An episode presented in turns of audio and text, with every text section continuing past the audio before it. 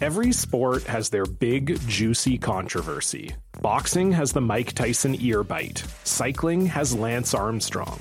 Baseball has its steroid era. Curling has. Broomgate.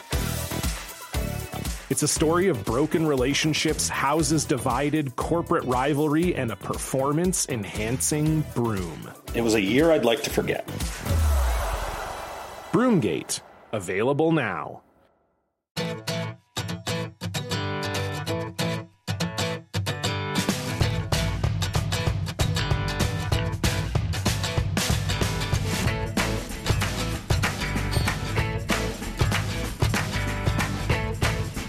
Let's get this season resumed, shall we?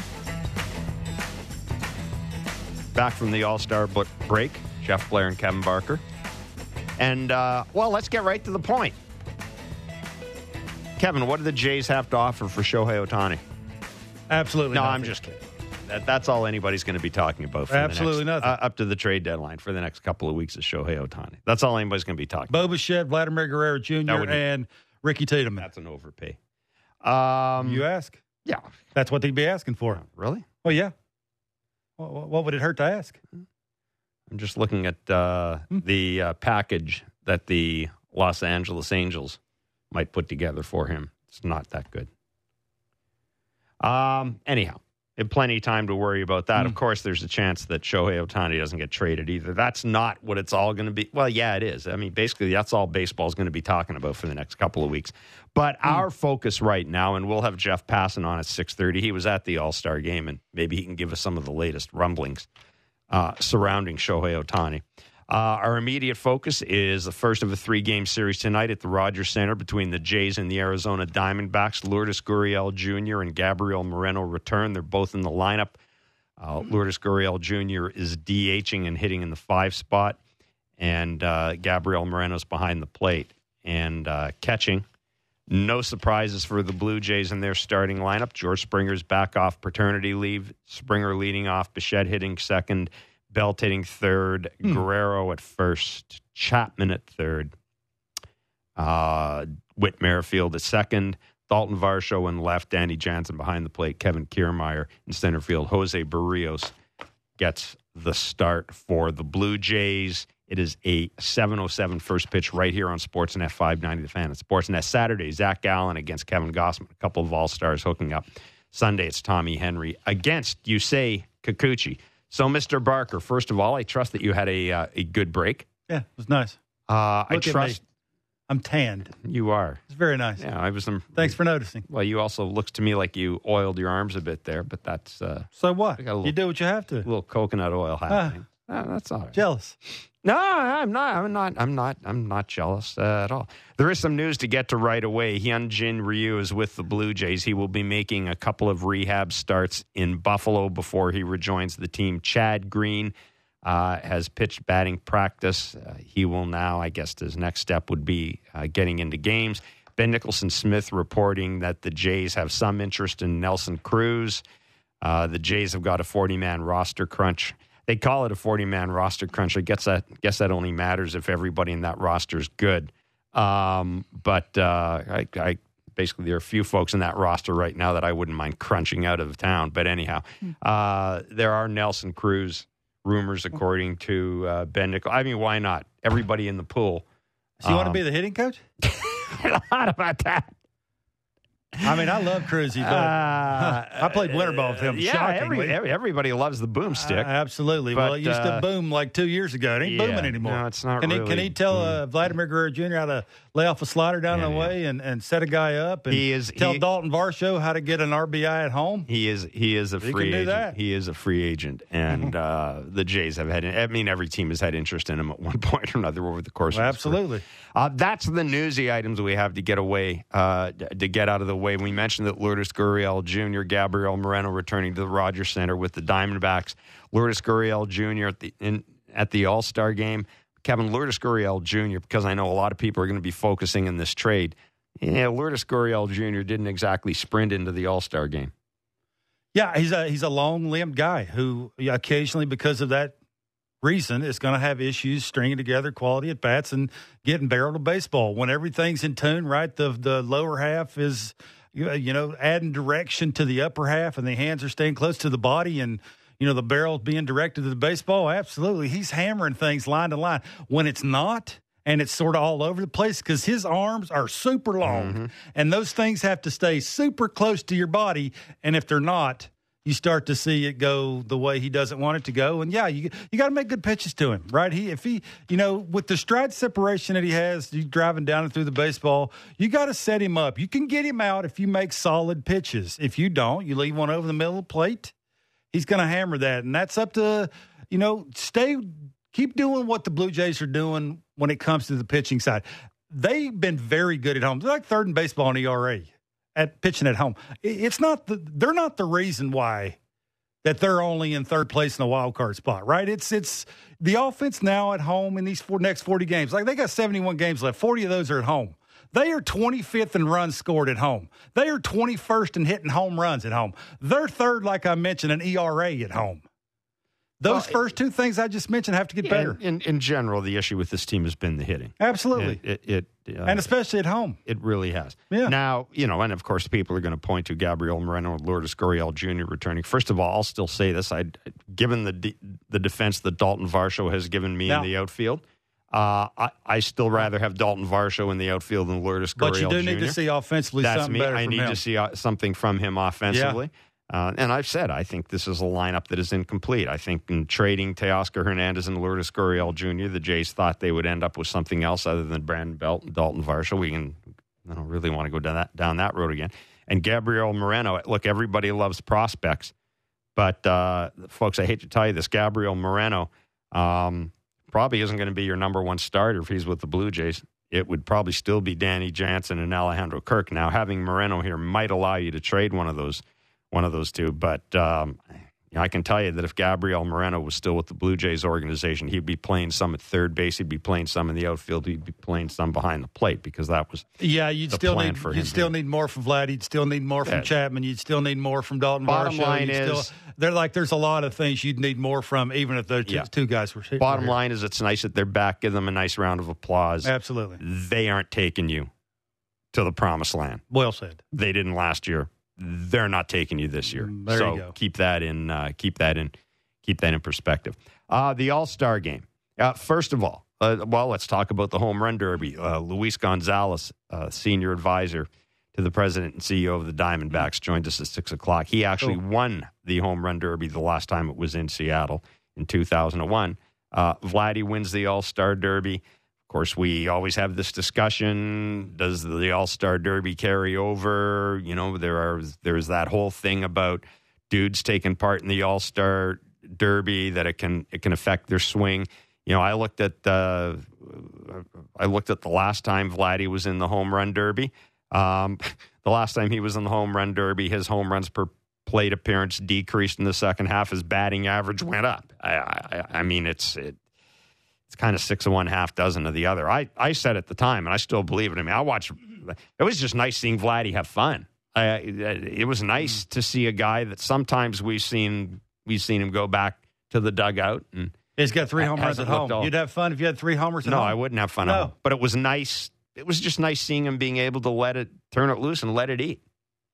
Yeah, I guess. I mean, he's a million dollar richer. Like that. That that for me is the only thing you're taking away from this, and hopefully he gives a little bit of that to John Schneider because you need that dude throwing it. Ask Pete Alonso how important the pitch, the, the guy yeah. throwing it to you is. It's very important. You still know, like? You, do you still like the Derby? I do. I love it. I, yeah. I I like it now that it's timed. Yes that adds a whole different element to it. Again, I like to say this, and I'll continue to say it, and I say it high high with a joke that I was one of the best five o'clock hitters in baseball. But it's true. I was, and I was geared up for it. And you added a clock to it and try and take 50 swings ish in three minutes it's and tiring. try and do that with a couple of million people watching. It's tiring. Can't be the easiest thing. And no. then you have to be in tune with the dude standing on the mound and you know, you got to rapid fire that thing. You got to know when, if you're, you know, if you're leading off like Vladdy was most of the time, you got to know when to use your timeout. And you got to know, you know, he took a couple of pitches. Like there's some thought that goes into how do you get the you know the foot down, get it out in front? He was even thinking about throwing the ball up because Vladdy is a you know likes the ball up with the level swing, it's easier, you know, to get the ball in the air because of the level swing and not have to use so much of the lower half and create an uppercut because the ball's down. So there was some thought that went into it. And again, that that's all I'm taking away from that. It again, whenever I would hit a bunch of home runs, it would give me the feel of if I get it there, I got a better chance of hitting that thing a long way.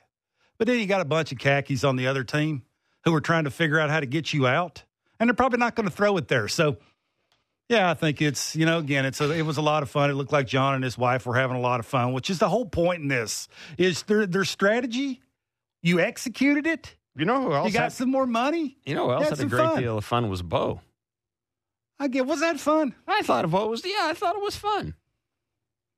I mean, there were a lot of things Well, I hate to be were a lot, that guy. there- I hate to be that guy. there are a lot of things about the uh, the the U.S. telecast that uh, yeah, I liked I liked having Bo. I liked having Bo do that. I thought it was kind of I thought it was kind of fun. I Uh, wish he would have loosened up a little. I mean, I know it's not his personality. That's not who he is. it was actually dry- looser. It dry was looser than I of thought he'd be. really? Oh yeah, uh, Jordan Romano, according to John Schneider, this just a few minutes ago. Jordan Romano, of course, left the All Star game with a stiff back. He threw today and quote is feeling better than we thought he would. It's unclear if he'll need another day or two on the sidelines, but uh, the Jays seemed pleased with his recovery so far. Um, you know, which is good hearing that from John Schneider because the last person you ever want to ask about a dude's health is the player himself. So that's I like it that he took himself out of the game. That's to a big deal. You know your body enough to know that you're Although, more important to now- your team than. Yeah, although didn't Dusty Baker say it tightened up in the bullpen? I mean, it'd been tight for a while. I think I- is I what might he said, have- and then it got worse. I might have red went- flagged it, but when- anyhow. when, when he got on the mound, I mean, he was trying to Let's see. he was trying to be a gamer. He's, You know, I mean, how many of those you get to go to? And uh, anyhow, so so that's where we are Don't read too much With, into it. I uh, wouldn't. with Jordan Romano. Well, we'll see if he's not available for the first two games. You can read a lot into it. Well, I mean, I was I was told by somebody that would know that said they saw him throwing luggage into the luggage bin like it was nothing was going on, and he was fine and dandy and Yeah, I'm not certain that's a good thing. Throwing luggage. Yeah, Yeah, when you take yourself out of a game and you're doing it on the way home the next day, absolutely, it's a good right. thing. Like you're not holding it like a 75 year old person who has to have help Mm. putting their luggage in the bin. Like, yeah. What those- else? Those are good. What things. else was your takeaway from the, the the, the, All-Star the. I, I I like the All Star game. Yeah, like it was. You know, I, I was in and out of the All Star game, the home run derby, because of who was in it, who was throwing it. Like you know, we we had some interest in both of those people. Again, there was strategy. Uh, some of the guys that were hitting home runs, you didn't think could hit balls that far. You know, it was pretty cool. We saw a dude hit a ball lefty, and then you saw him turn around and hit a ball righty, which that's pretty cool. I got to say this: And we're going to. I the, know. the uniforms We're are awful. a joke. Like that is, if you sit down and went, how can we make this the ugliest uniform? well, you know why they on- did it. Well, for abso- money. absolutely. Sell But extra jerseys. They uh, one why, off. Why, why can't Why can't you just have your team jersey? Been nice to see Diaz. Well, I'll be the first to admit, had no idea who that was. Had to look him Uh, up. Yeah, and and It would have been nice to see a Rockies. It's the only uniform thing- on him standing out there all happy. Well, when we gonna celebrate the Colorado Rockies this year? Uh, yeah. Not again this year, Not or again next this year, year. or probably the year Probably after the that, year after because that. of the division they play in. It would have been nice. The dude that won the MVP, that nobody had any idea who he was, to be standing Yeah, out there wearing his team jersey. They've got they've got to go back. Squinting, trying to see if it see the C on his hat. I mean, Yeah, they- really? They got to go back to wearing their own jerseys. awful. It's not like it's basketball or hockey where it's a game of flow and you're everybody's getting uh, mixed up with who. They, I mean, you can tell they've got to go back to wearing wearing their uniforms. That was the cool part of the cool thing about the All Star game was seeing the uniforms. That was back in the day when you didn't you didn't always get a chance to see every team on TV. But they've, it's never going to happen, of course, because uh, I, I'm sure somebody's making a crap ton of money, and I'm sure there are folks out there who were buying the jersey. Why you'd buy it, I don't know, but I'm sure there are folks out there who are buying the jersey because it's you know the only time you're going to get to wear it.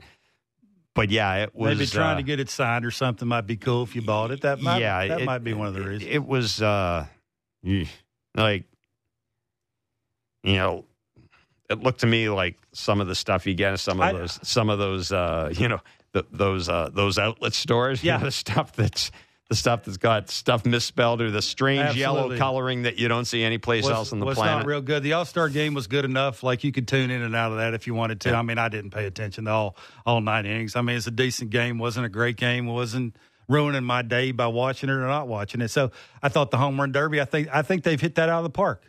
Yeah. I, I do. I just think that the the the clock because it doesn't last now five hours and you're and you're holy moly let's go let's figure this out. I do find it interesting that you saw vladdy and rodriguez vladdy trying to tell him how to hit more homers. You see that? I'm wondering if i would have done that if i was in it. Now it would have been a little different if, if julio had had say 25 28 30 homers. You think vladdy with an extra 30 seconds was about to hey stay inside the ball. Use your hands more. You'll go deeper more often. You think he would have done that? Because I think he had like 15 or 16, and then he could start to read his lips after it was over. Like, sort of, we got a chance here. We're going I can hit 20.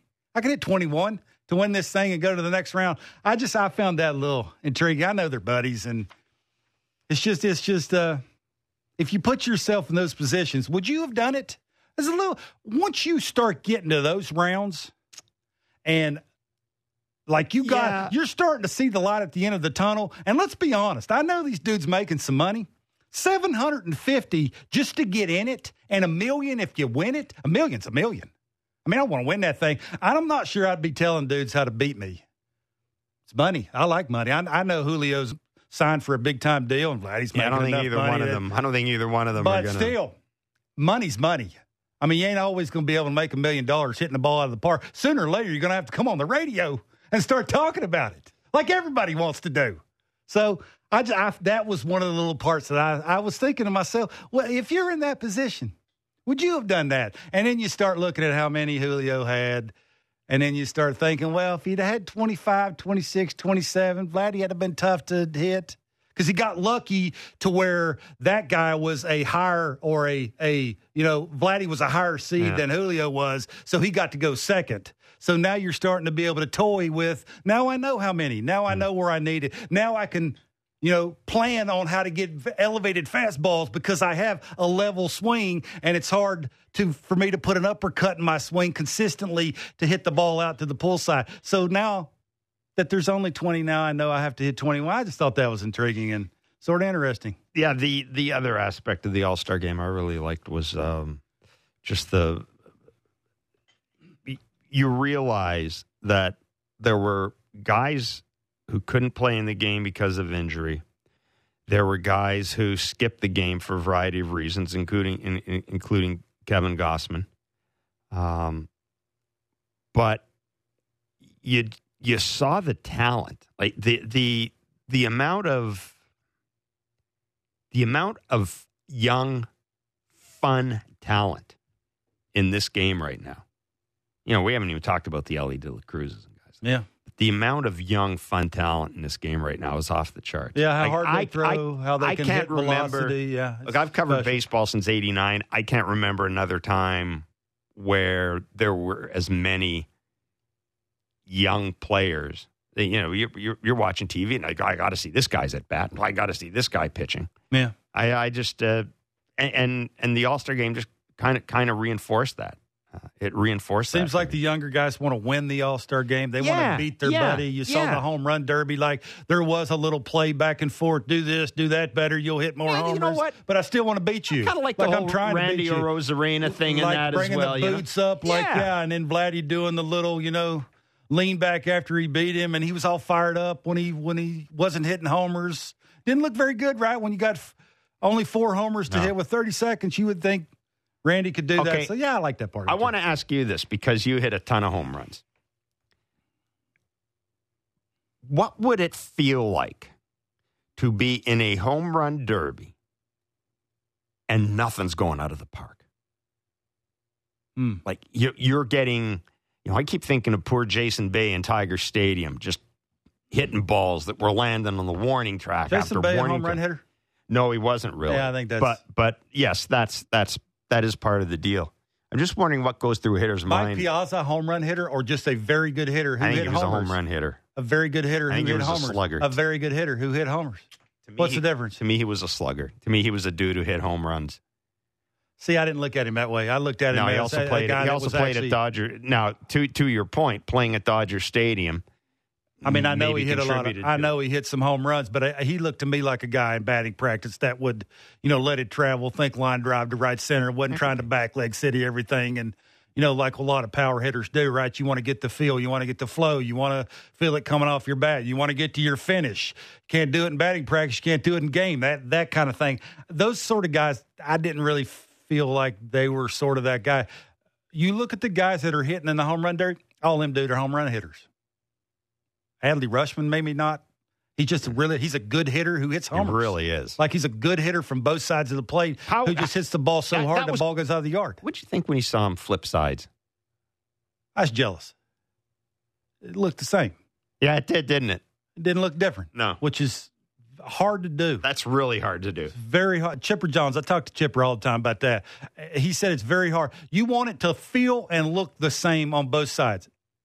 It's impossible to do that. He tells me he's a Hall of Famer. He would know. Yeah. And I wasn't a switch hitter, but it sure looked like when he flipped over to the right side, It it, was like I got this, throw it right here. I'll hit a couple homers. We'll get out of here. Like it was. Like he was just a thought process of okay, I'm going to do this left-handed. It's shorter to right field. I can hit more home runs over there. And then when I start getting tired, I'll flip it around. Maybe he's got more power right handed. Maybe he feels that way later when he gets tired.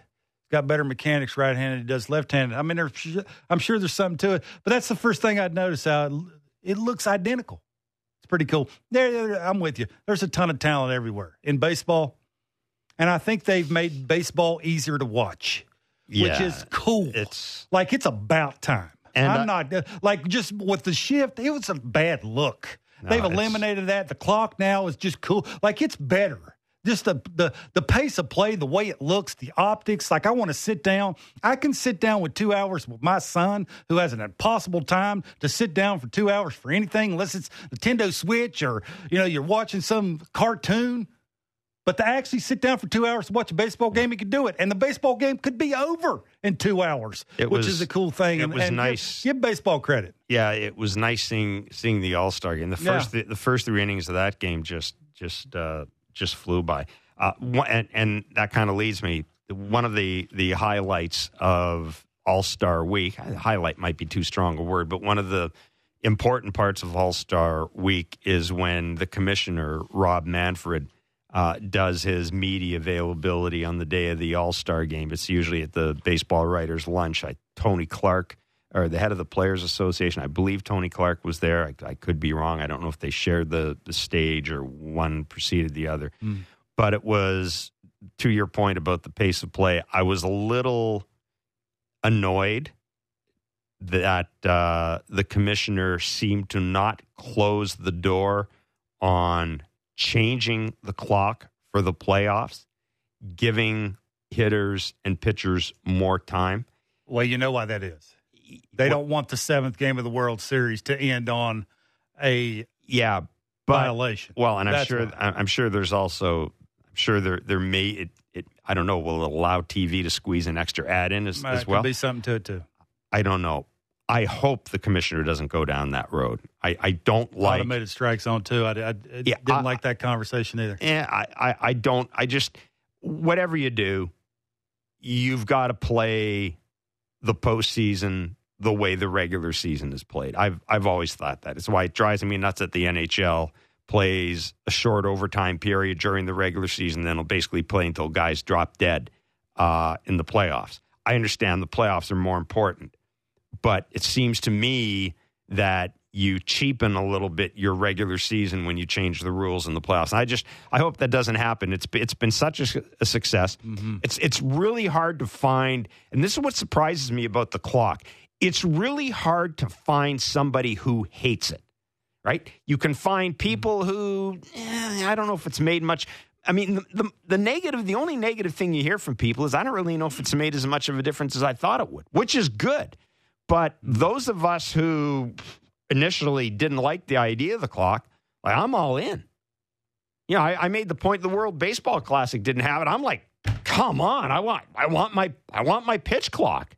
Yeah. I was missing it. So I, I, I hope the commissioner sticks with with things the way uh, the way they are right now and and and doesn't change it. And and my God, look, hopefully we're smart enough that if somebody if you lose a World Series game because of a clock violation after you have played 162 games and God knows how many playoff games and all those spring training games with it, you know what?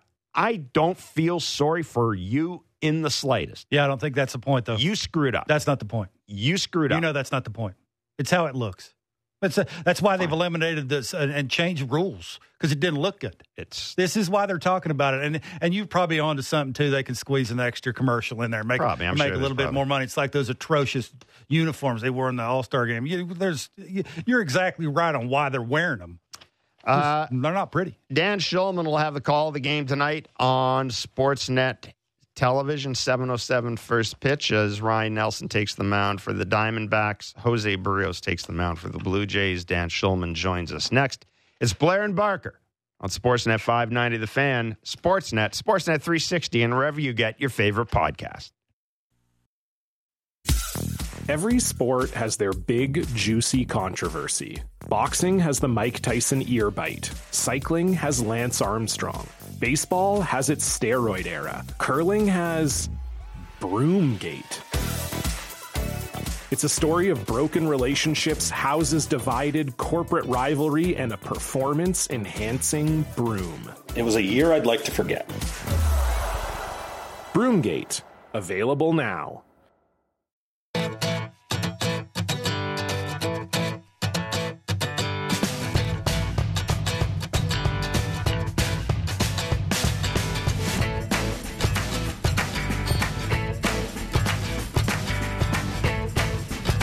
Seven day homestand uh, at the Rogers Centre tonight. The uh, the Jays pitching staff is at home. They're first among all AL teams of the in home ERA. Home opponents average. They're third with a home whip of 1.14. Jose Berrios. The Jays have won 21 of his last 25 starts at the Rogers Centre. And that goes all the way back to 2021. So, uh, and uh, as if that isn't enough, the Jays have gone 21 and 14 over the last 35 games, Kevin. 24 and 16 over the last 40. They have a 600 win percentage over that span since May 26th. That's the best mark in the AL. I'm going to bring in Dan Shulman, Wow. TV voice of the Blue Jays. Dan, why doesn't it feel like it's the best mark in the AL? That's a great question. Uh, and as you know, depending on who you talk to, either things are going pretty well or things are not going Yeah, well at all. I, I think, right. first of all, well, two things. I think one, sky high expectations coming into the season. And secondly, when a team doesn't hit as much as maybe uh, people think they should hit, then then uh, you know things look worse, right? You you I mean, never mind the no hitter, but you you you don't score a lot, and sometimes it looks, man, they can't get anything going, and why is this happening, and all that. But um, I think they're doing okay. Not great, not terrible. You know, they've got a better record at the All Star break than they did either of the last two years in a tougher division, and they've played a tougher schedule.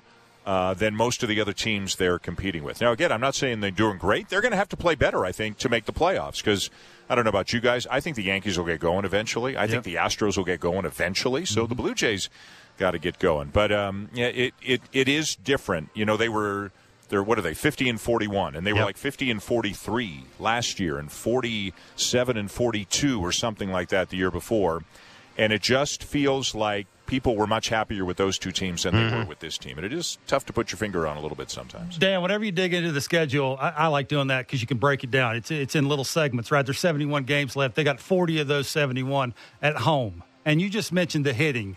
They're 25th in runs scored at home. They're 21st in hitting home runs at home. Do you think they have any idea why that is? i don't know are they getting a batch of uh, you know, damp baseballs up here Mm. because I mean the pitching numbers are better at home. Yeah. And the hitting numbers are worse at home. And I've had a couple of people say to me, jokingly, so I want to make sure that's clear, maybe we're just not getting good baseballs up here, and that's why. I, I'm sure you guys were like me. I thought this ballpark was really going to play for hitters with the changes they've made, and it's really been playing for pitchers so far. So I don't think they know why it is. I've asked a few people. Do you think anybody's changing their swing here at home to try to take advantage of whatever it is 368 in left center, 359 in right center? The answer I get always is no. Nobody is trying to do anything here. It it is a mystery. I expect it to uh, normalize a little bit, Kevin, but like you said, it's we're halfway in, more than halfway into the season and halfway through the home schedule. It's it's been a strange one. I thought guys would be hitting balls into those bullpens like crazy, and and uh, at this point, uh, un, unless something changes, I think they kind of are who they are in the power department. Mm-hmm. I think if the offense is going to improve, I think it's more likely it'll just be with timely hitting, you know, high leverage, scoring position, that sort of that, rather than that sort of thing, rather than the power all of a sudden showing up. Dan, you look at the, the lineup and you start picking out names. Dalton Varsho is one of the guys. And I just mentioned how many home games they got. He's got 137 at bats at home. He's only got five RBIs. And the only reason I bring that up, it's not fair where they're hitting him in the order. I talked to John Schneider. We've had him on our show a bunch of times, and he says it's probably not been fair that we've hit him clean up and second a, cou- a couple of times. You know, he's had to change who he's trying to be on base guy, run producer, a home run hitter. Do you think they know what he will turn out to be? I think they believe he will be the guy he was last year and a little bit better. Now, whether it happens this season, I don't know. We just talked to Torey Lovullo about him. He loves him, absolutely loves him. Um, hated to give him up. Obviously, they're very happy with the way the trade has worked out for them so far, but absolutely hated to give up Dalton Varsho. This is just me, and I'm not making an excuse for him. This is just how I feel about the situation. Um, you know, he was brought in and, and was hitting, I think, cleanup, right? Yep. At the beginning of the year, wasn't Sure was. Chapman fifth? Like, I think Varsho was the cleanup hitter at the beginning of the year. Yep. Belt was down in the order. You know, he's brought in to hit cleanup on a team loaded with big names that has World Series expectations. That's a lot. It is. Um, and he is a self described, um, you know, a bit of a perfectionist, tough on himself, that sort of thing. He doesn't get off to a good start. And like I say every time I come on with you guys, Kevin, I'll always defer to you on this. You know what it feels like, and, and Jeff and I don't. Mm-hmm. But boy, I think you start putting pressure on yourself. And I, I wouldn't be surprised if he is still putting pressure on himself. And baseball is littered with guys who were traded or signed as free agents who didn't look like themselves in the first year and did look like themselves in the second year. So I don't know if it's going to happen this year, but I think the Blue Jays still believe they got a guy who is going to be an above average hitter, not a star, but an above average hitter who's going to be productive. Uh, and, and even with the way he struggled with what he's doing defensively and on the bases, obviously he has still helped the team. But you know, let, let's be honest, um, they they need him to hit more. They need a few guys to hit more, and he's one of those guys. Yeah, when I look at that deal, uh, Moreno and, and Gurriel for Varsho, uh, yeah, I, I mean, I, I keep wanting to remind people that I, I'm not entirely certain that if that deal doesn't get made, Dan, that Gabriel Moreno is. I, I don't think he. I, I don't. I don't think he's the number one catcher in this team. You know. i you know. I, I don't think. I don't think. Moreno and Gurriel on this team and Varsho not in this team necessarily makes them a better a, a team more likely to go deep in the playoffs. I, Yeah, I, no- I just don't. I think the trade is much Uh, more I think some wash. of the you, you know the the things that jump out are Gurriel's got a lot of home runs and he made the All Star team, right? So that um, in, in my mind makes it worse than it is. And, and I'm not saying it's been a Mm-hmm. win so far because again. Um, they they need Varsho to hit more, but his base running and his defense to me make this trade a lot closer than Yep. it is. If you just look at and and Lourdes has had a, a very nice first half, crazy first six seven weeks, has cooled off a lot since then. If you look at like OPS or OPS plus, it's not crazy above the way he was as a Blue Jay. He's kind of doing what he did as a Blue Jay, with the exception of last year when he had a wrist injury, which we didn't find out about until late in the year after the year, and, and he only hit five home runs. But um, I, I'm with you. I mean, they they felt they needed to get more left-handed bats. They felt they needed to have better base running. They felt they needed better defense. Dalton Varsho's all three of those things. This trade wouldn't have gotten done for Moreno alone, and it wouldn't have gotten done, I don't think, for Kirk, and Gurriel. Yeah. I think Gabriel Moreno had much more trade value than Alejandro Kirk, much more.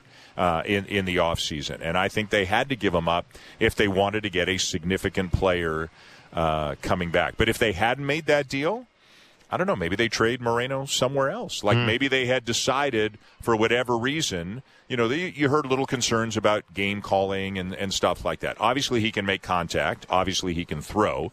Um, he's kind of been the same guy he was last year. He's not hitting for power. His OPS, like, and, you know, he's a 650 OPS guy or something like that. He's not having a big offensive season, but he can really throw.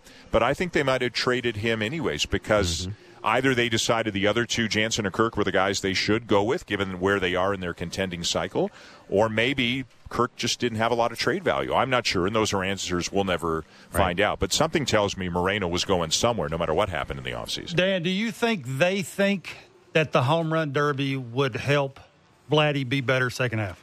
I think they think there's a chance of that, and it can't hurt. Uh, I think it's more that they don't think it can hurt. So why not? He wants to do it. Let him go have fun, and maybe it'll help. I, I, don't. I don't know that it's any deeper than that. He did a little bit better, or not a little bit. He did better in the second half of 2019 than he did in the first part. Uh, the other year he hit in the home run derby but he was also a rookie that year, so he's just getting adjusted to the big leagues his first couple of months. So I don't know that there's a lot in that.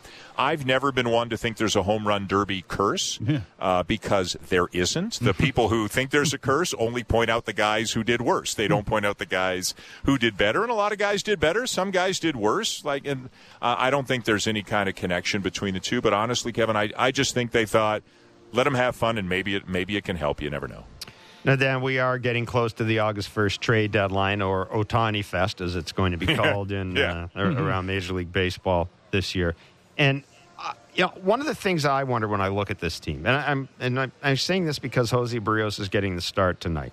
I, I, didn't know this, but since April 14th, which is pretty early in the season, his ERA is 2.75. Only Nathan Eovaldi, Bailey Ober, and Framber Valdez have a better ERA than Jose Berrios. And, and I think maybe. I think maybe we underestimate just how good this rotation is right now, Dan. And I think that makes it almost if you've got a good rotation, you've got a payroll around 228 million or whatever it is.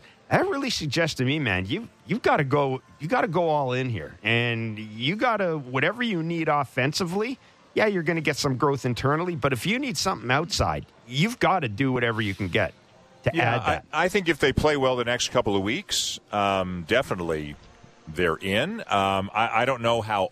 Uh, I don't know exactly how all in they can be, given that their farm system is not great. So other teams can probably go all in easier than the Blue Jays because they can make better offers than the Blue Jays. But uh, I think I, I don't know how you guys feel. I don't know if they're going to make the playoffs, but if they make the playoffs, I think they can hang with anybody. Oh, with this I, I rotation, absolutely. I mean, on any yep. given day, Berrios can be great. Absolutely. Bassitt can be great.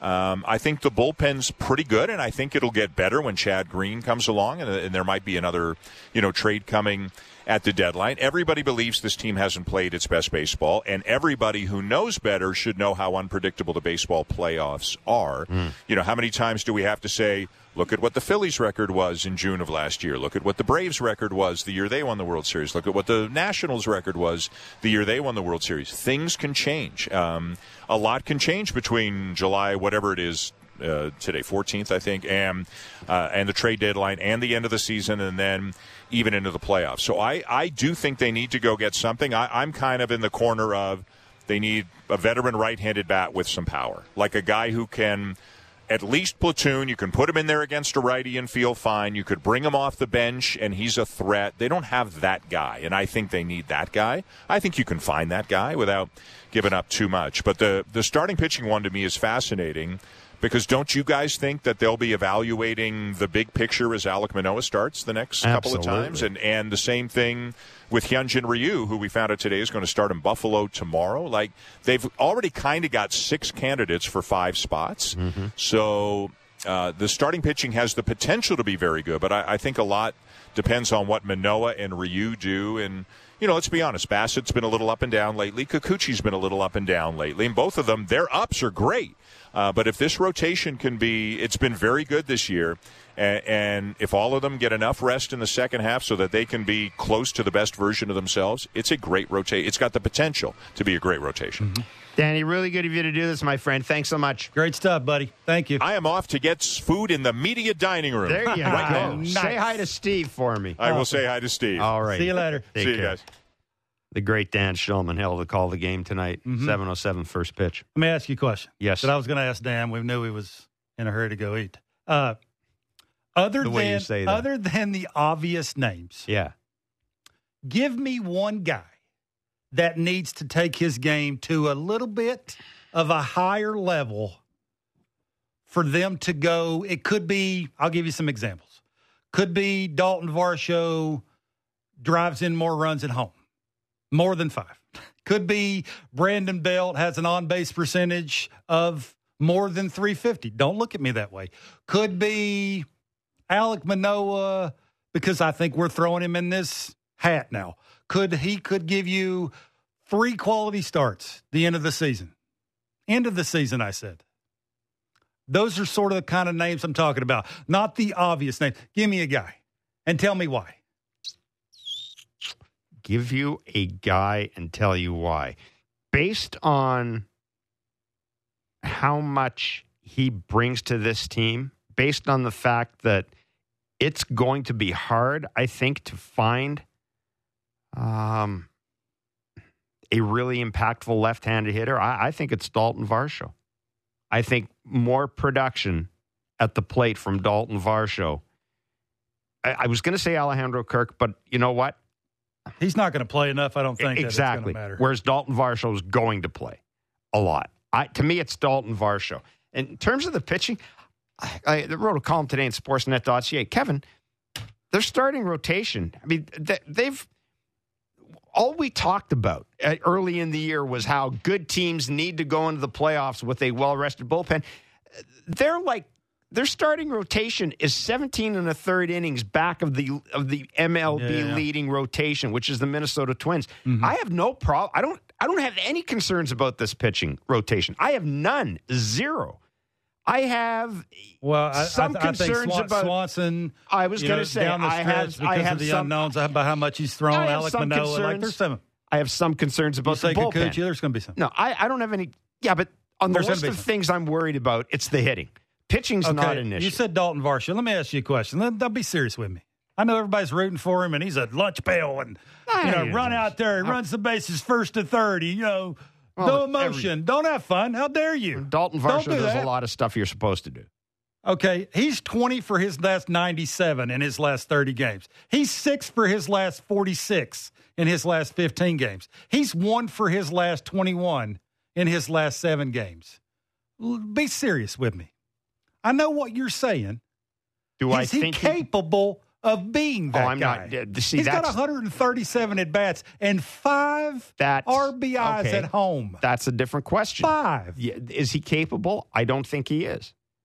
But you asked me who who do I think could be the guy who, if if he steps up, could make a difference for this team? To me, it's Dalton Varsho because I'll get back I- to this. I, I, to, I I'm sorry.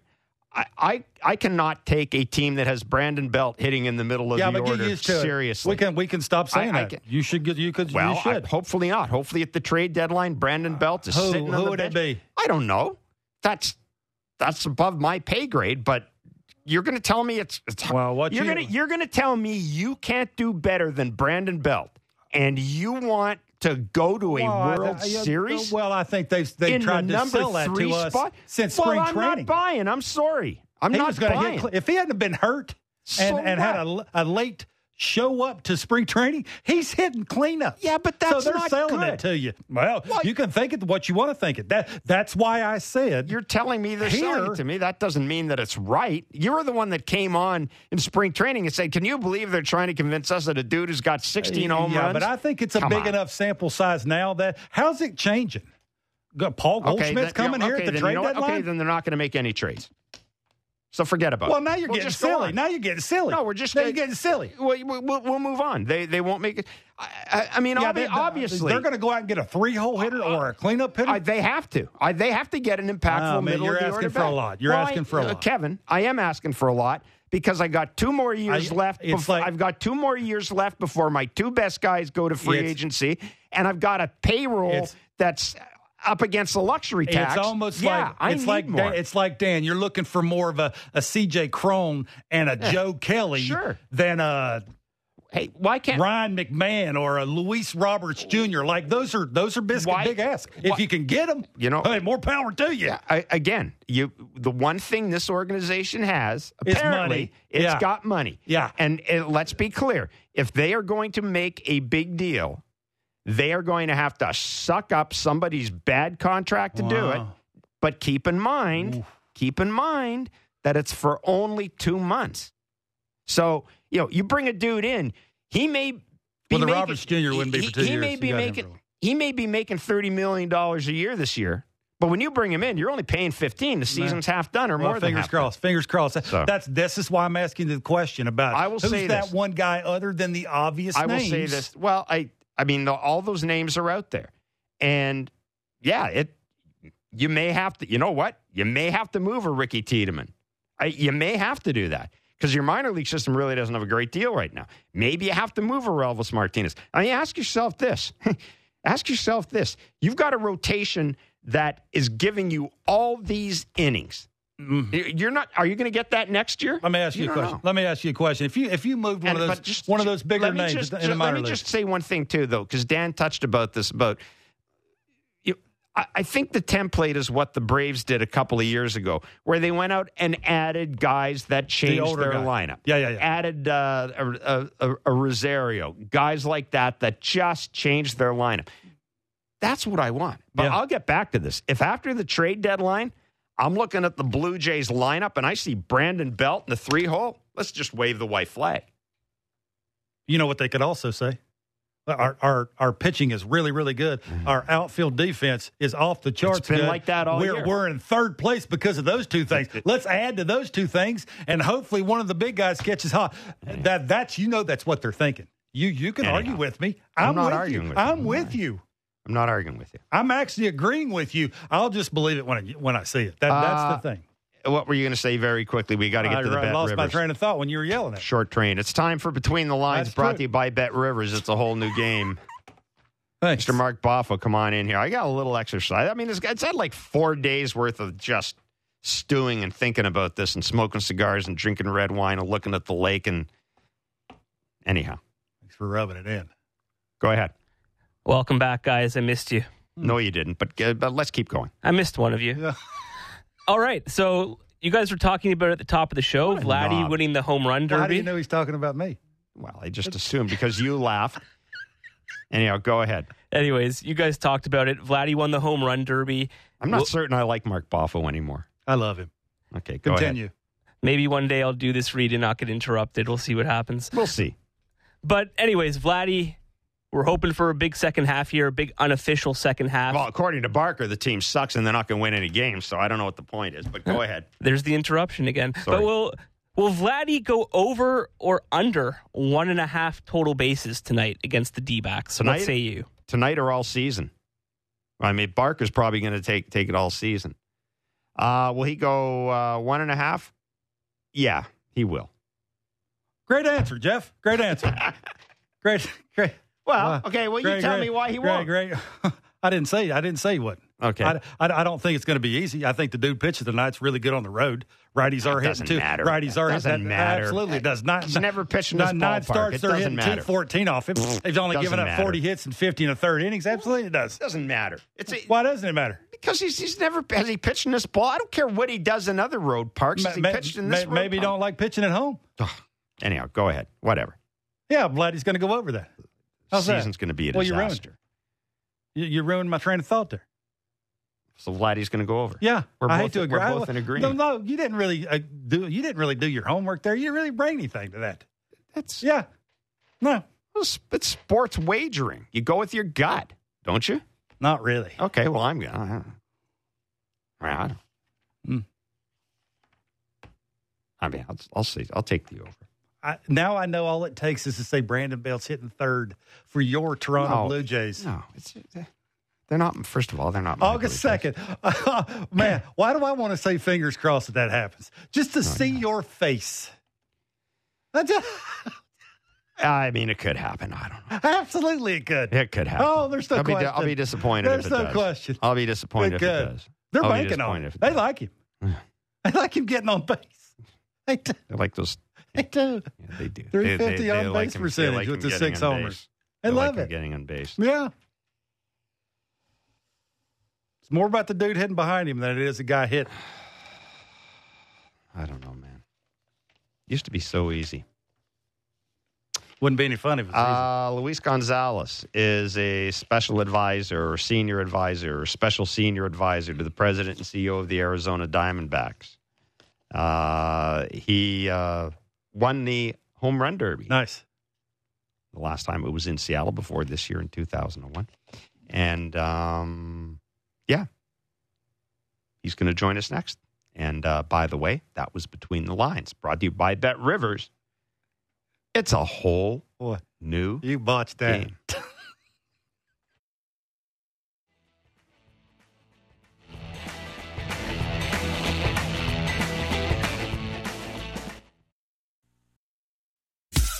Every sport has their big, juicy controversy. Boxing has the Mike Tyson ear bite. Cycling has Lance Armstrong. Baseball has its steroid era. Curling has. Broomgate. It's a story of broken relationships, houses divided, corporate rivalry, and a performance enhancing broom. It was a year I'd like to forget. Broomgate. Available now. 707 will be the first pitch tonight as the Jays open a six game, seven day homestand. The Padres come into town as well as uh, we resume the 2023 regular season after the All Star break. It is Jeff Blair, it is Kevin Barker. We'll be doing Blue Jays talk tonight as well. Huh. And maybe Mr. Barker will have settled down by then. What are you talking about? Well, you're just you're a little. I'm realistic. You're a little out of control these days. Well, I mean, you're, you're, It's not like I said they're going to go out and trade for Ohtani. well, you're, well, you wanted to. No, I did. Oh, It's not like I said you were putting pen to paper. It's not. Well, what would it take? It's not Oh, like John Schneider. Yep, trade. not like I said they could put Chapman, who's a free agent as well, yeah, in would there, they want and, Chapman? and send him to send him to Well, that's the Angels as part of that package. And then the Angels can turn around and sell and, and sign Ohtani in the offseason if they want, or in the very least, they got a California Yeah. dude and Matt Chapman there yeah. to play third base. Yeah, That's all I'm saying. I mean, Uh, but it's not like I'm suggesting that's even a You've possibility because I'm not suggesting that's a possibility. that's all it'd take. but it's all going to be about Straight Shohei up. Ohtani. It's going to be about Shohei Ohtani the For a couple of this, teams it for, for a couple of weeks. No, for everybody, everybody in baseball. Because here's the thing, too. People keep forgetting this. It's it's it's ten million dollars For what? when you trade for Shohei Ohtani at the trade deadline. You're only paying ten mil. There's only ten million dollars left in his contract. Yeah, I don't- Cincinnati. I don't, I don't think it's the money. well, the Cincinnati, That's not the money. no, but I, I'm I'm saying Well, the- that's not the money. the Cincinnati It's Reds. what you would have to give why, up for Why would well would the Cincinnati Reds? Not everybody's got that. would the Cincinnati Reds be willing to Do, do give the up something Angels to know where to start? Like, what would the starting I think point the? Angels do know where to start. Well, start. how? I think they've they've listen. The, there's only one. There's only one team that really knows what Shohei Ohtani's worth, and what Shohei Ohtani. Like we need to we need to remember the Angels have had this guy for years. Mm. They, I'm convinced, have a pretty good read in what this dude is going to do. Um, he wouldn't be the first free agent to leave and, uh, or uh, to be traded at the I'm not deadline saying and I come wouldn't back trade to another team. if, if I was on the team. Yeah, absolutely, you would. Anyhow, Why wouldn't you? um, not for Matt Chapman. I'm not saying that that would be. I, I said, I said, I'm not suggesting that. I'm not suggesting that. You would have. There would have to be. Obviously, there'd have to be Uh, other a things. plethora of things. other things. Well, plethora. Plethora. Probably. I'd ask for that dude playing shortstop too. Don't the- don't the- don't forget. Don't forget that this isn't Juan Soto. You're not trading for a guy you're going to have under control for the next three years. You're trading a rental, and yeah, he's a great player, and he's two players in one. He's a rental. So hmm. Juan Soto was on this team hitting second. Would they be the favorites to win the World Series? this team, no. The Toronto Blue Jays. I mean, you could, boy, if you had him and Brandon Belt back to back, you could walk your way to the World Series. Eh? Oh, that'd be great. Springer gets on first. that. Springer gets on first. Soto sees 16 pitches and draws a walk. See, Belt a- sees 14 a- pitches and draws. is it- There's your bases loaded. Didn't Soto win the home run derby and then have a good second half? I think he did. I- If I'm not mistaken, I think he did, and that's why everybody's yelling and screaming about that. Oh, it's going to change the second half of because By the way, the back leg line is Interesting. 416 413 3959. Call up and leave a message for Barker. You can maybe try to set Barker. Barker's convinced that, that, that this team's got no chance. You can maybe set him set him straight. Uh, and uh, yeah, maybe we'll get to at the end of the show. Depends how things go. Depends what Passan brings to the table. You think he's gonna be good fired up. today? Oh, yeah. Passan's post All Star he was Passan. really good the last Passan. couple of times. Yeah. Unless you say Chapman for Ohtani straight up. No one's saying that. Chapman for Ohtani straight up. Only you're saying that. I mean, you're just being and for uh, silly. Ricky Tiedemann, who has, uh, where's he at? You're right. Apparently, he's pitching Where is again. he? Where? I don't know. Probably in Well- the lab or something like that. I don't know. Um, I guess he could be your next setup guy. by the way, this is kind of interesting. If I'm watching MLB Network here. Shohei Ohtani's uh, making his first start since July 4th. we got to remember, too, he left his two previous starts with some sort of injury. Uh, anyhow, there we are. Hmm. We'll, we'll have. I'm sure we'll have plenty of time to talk about uh, to talk about Shohei Ohtani. Hmm. Um, regardless of where he ends up. But right now, I want to talk about the Arizona Diamondbacks who are in town to face the Blue Jays. Uh, in the first of three games tonight, the Diamondbacks are 52 and 39. They've been one of the real good stories this year. You're going to see, folks, in Corbin Carroll tonight, you're going to see a dude who is uh, is not just not just a rookie. He's a legit MVP candidate. If this team goes where some folks think they can go, they're a lot of fun to watch. Uh, and as I said, they are uh, they are uh, 52 and 39, and I- I think in a lot of people's mind are well ahead of schedule. Um, Luis Gonzalez is a senior advisor to the president and CEO of the Arizona Diamondbacks, and uh, he is in Toronto with the team. He joins us in Blair and Barker. Luis, thanks so much for joining Kevin and myself today. We greatly appreciate you doing this. Before before I talk to you about the Diamondbacks, you won the home run derby in 2001, I think, in Seattle, if I'm not mistaken. Um, what did you? uh, What was your second half like after 2001? Did did did the home run derby have any? Because you know we there's this whole curse of the home run derby thing happening, right? You know, people like to make a big deal of that. What was your second half like? Um, well, I don't think it affected me because I uh, I finished with 57 that year, and I had like 30, I don't know, 30 something at the break. So um, I know uh, the fans here in Toronto they got a great player in in uh, Vladimir Guerrero, so Junior, and I know he won it. So I don't think it's going to affect him as long as your team's still in the race. The guys are motivated and excited to go out there and play, and he's a fantastic player anyway. So I don't think he's going to have any lingering effects. Luis, is it very hard when it, you? it, Oh, sorry. Go, Go ahead. ahead. No, it go ahead. I'm sorry. No, it's it, it was a lot different back then because it was if you didn't hit a home run, it was considered an out. Now, uh, for these guys, they have that three minute clock and all kinds of different uh, obstacles that they have to overcome. You know, so the endurance level for those guys has to be pretty pretty good. So, uh, you know, it's one of those things where you know you can hit 30 or 40 in a round and and uh, face somebody against you that is pushing you a little bit. So uh, you know that's what made it kind of interesting these pa- past few years with that. Yeah, and of course your 2001 ended pretty well, as I recall too. yeah, I did. Yeah, it was all right. Luis, how, how hard is it nowadays to make in-season adjustments? You mentioned Vladdy.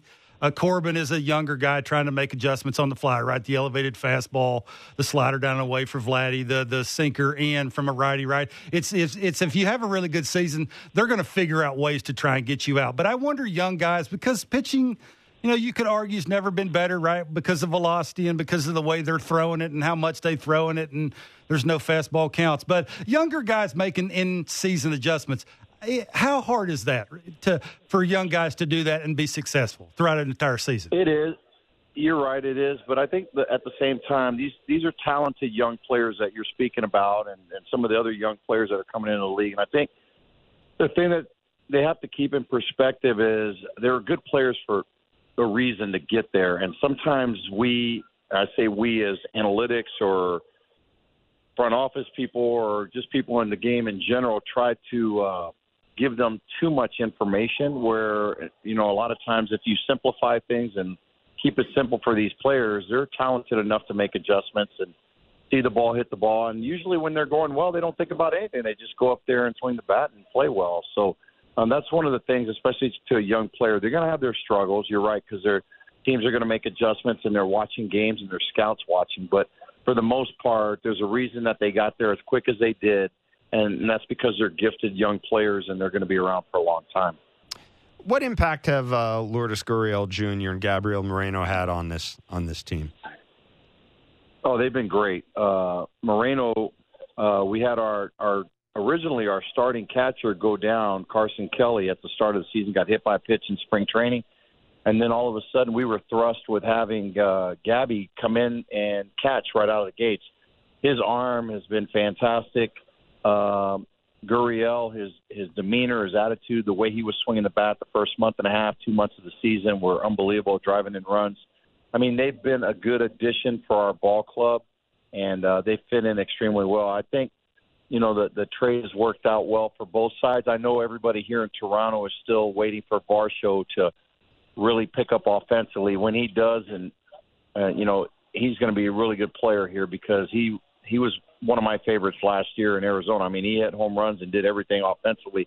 I know he had his struggles here early because they had him hitting up high in the order, maybe trying to do a little bit too much and putting some pressure on himself. But he's a good player, and I think uh, both teams made out well with the players they received. You're, you're the perfect guy to ask. You, you, you mentioned Dalton Varsho, and he has some some issues, some challenges with the elevated fastball. Right? It's the when you eliminate the right. shift, they got to figure out ways right. to attack that guy. Right? Take that hole away from you in season. We just talked about this. Would it be hard to lay off of that? You know, he's a shorter hitter which might not be the easiest thing up and down, north and south, right, to recognize that ball up, lay off it, you know, fight to get to two strikes, that sort of thing, just that sort of little kryptonite area. How would you figure that out?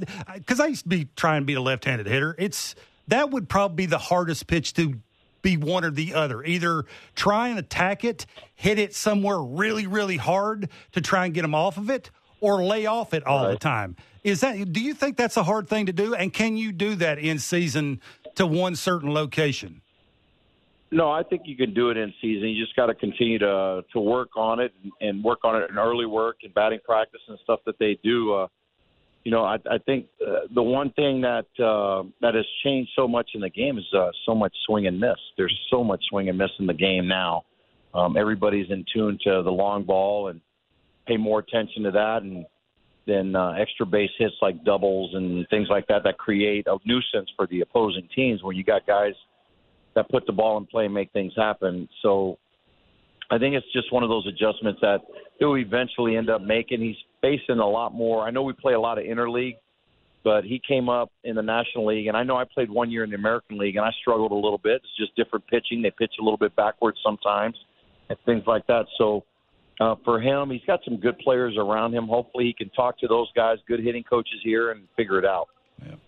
Uh, tell us a little bit about uh, Corbin Carroll. Obviously, we've seen a lot of him on TV. Um, we, you know, and, and, and he's he's certainly been he's been a factor to say the least, and not just as I said in rookie voting, but I think he's got a he's he's, he's got a shot at I, in some ways of being a yeah, candidate he, for MVP. What what's uh, what's been the secret the secret for his success? Yeah, he, he's been the total package. I mean, he's a young, I think he's 22 years old, but he plays like he's 26, 27, like he's been around.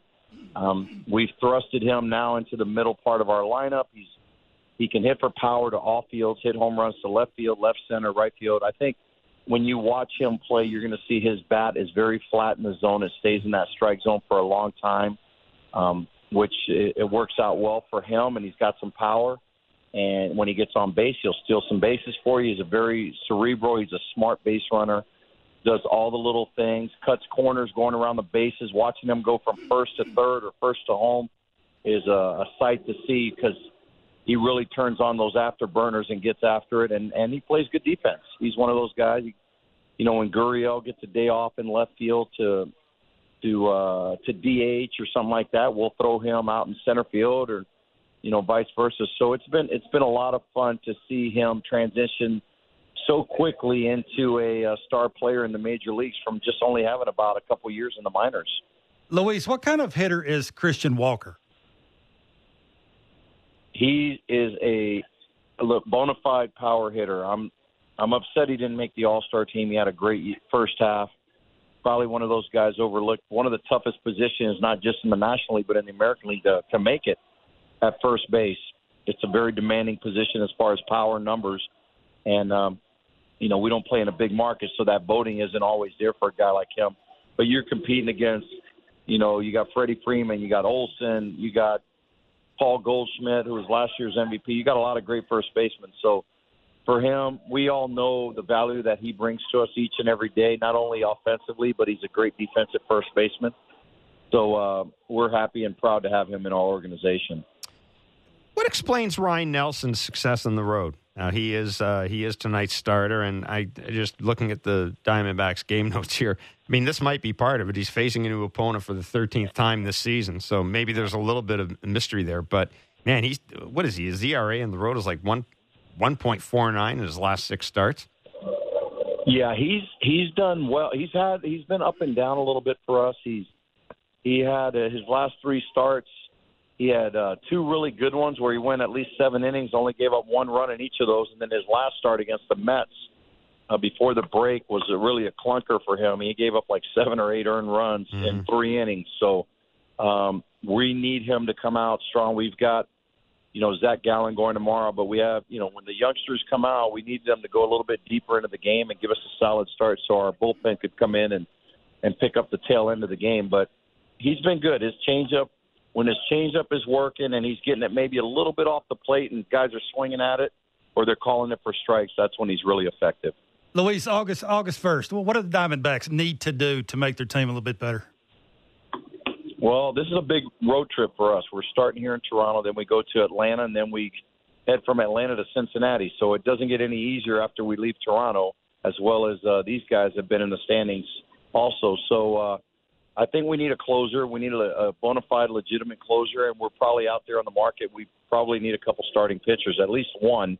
If we can get one, it would be it'd be really nice. Because if you look at our rotation, Merrill Kelly is going to start making a rehab start here very soon. But with him and Zach Gallen at one two, it was really strong. And then when he went down, uh, it really affected us a little bit because we've had to run those youngsters out a little bit more and rely on those guys, especially when you're a pennant race, no no disrespect to those guys, but you like to have a couple guys um, that are horses out there that have been around. And when you got a young catcher too, you got a young pitcher, a young catcher. Um, it, it kind of scares you a little bit. Gonzo, thanks so much for doing this, man. Great to hear your voice again. Thanks Be well. lot. You got it, guys. Thank you. You guys take care. Thanks yeah, for having me. Take you. care. It's Luis Gonzalez, senior advisor with the Arizona Diamondbacks. Yeah, 2001, we were talking about walked off the world, pretty good walk off hit in the World Series to win the World Series for the Diamondbacks off of Mariano Rivera. That's not bad. That's a pretty good way to end a year in which you won a home run. Yeah, derby. I like what he said too. After the after the home run derby, You hit what twenty seven homers in the second half. That, that's not too bad either. I, I I'm, I'm still I'm a little intrigued to see there there is the Kevin Barkers of the world that would win a home run derby, and then there's the Vladimir Guerrero Juniors of the world, and maybe seeing what what kind of at bats he would have, or would it be better? Would it be more competitive? Like that's the whole thing, right? Is if he can lay off the the close one and get the one down the middle. I mean, he's got a little sweet spot, right? You can basically draw a line because of how mm-hmm. flat his bat path is. This is Vladdy, yep. about in the middle of his thigh, all the way across the, the middle of the strike zone. And that's where he's looking for it. If he can swing at that until he gets to two strikes, he'll have a really good second half. If he doesn't, it'll look sort of the way it's looked the first half, where it's sometimes good, sometimes it's bad. Uh, I wanted to ask you about uh, Gonzo's description, Luis Gonzalez's description of Corbin Carroll and that swing and the f- flat bath, flat bat plane through the zone. How hard is that for a young guy to maintain that? It's very hard. Like it's you know when you're when you swing from the left side. Does it's, it help that he's kind of a little? Not really. I mean, uh, you're smaller, I guess. Yeah, I don't know. I, th- I, think that's something you need to work on, right? You got a natural little uppercut in your swing when you're swinging from the left side. It's it's not the easiest thing to maintain that. I think because of the elevated fastball, the quicker you make adjustments to be able to try and hit the middle part of that ball, the better off you're going to be. Sooner or later, Dalton Varsho is going to have to hit that. Sooner or later, Matt Chapman's going to have to hit that thing. Sooner or later, other guys that have trouble with it are going to have to hit it. And the only way, in my mind, you hit it consistently somewhere hard is to have a flatter bat plane. It can't have the uppercut in it because of the high velocities. When I played, when it was 91 92, yeah, you could catch that occasionally just right, have a little natural uppercut in it, and consistently hit that ball hard somewhere. Now, because they throw as hard as they do consistently and where they throw them, it's very hard unless your, your plane is flat to consistently be able to hit that hard. So, yeah, it's that's why he has the numbers he has. They run, they steal bases. They have 93 stolen bases. Yeah. And been caught 13 times. Yeah. What's the one of the weaknesses that the Jays pitching staff has? Oh. That. Yep. Now, some would say keep them off the bases, but in three games, that's impossible. So sometimes you're going to have to do something different. Quick pitch, whatever it is you need to do to keep a dude close, to give a catcher a chance to throw somebody out. At least keep them close enough to, to hold them from going first to third. If you can't hold them from stealing second, at least try and hold them down because that's sort of their little game. They're 26 and 15 on the road, and they're not, they haven't been real good. Like offensively, eh, they're okay. Pitching wise, ERA wise on the road, they're eh, okay.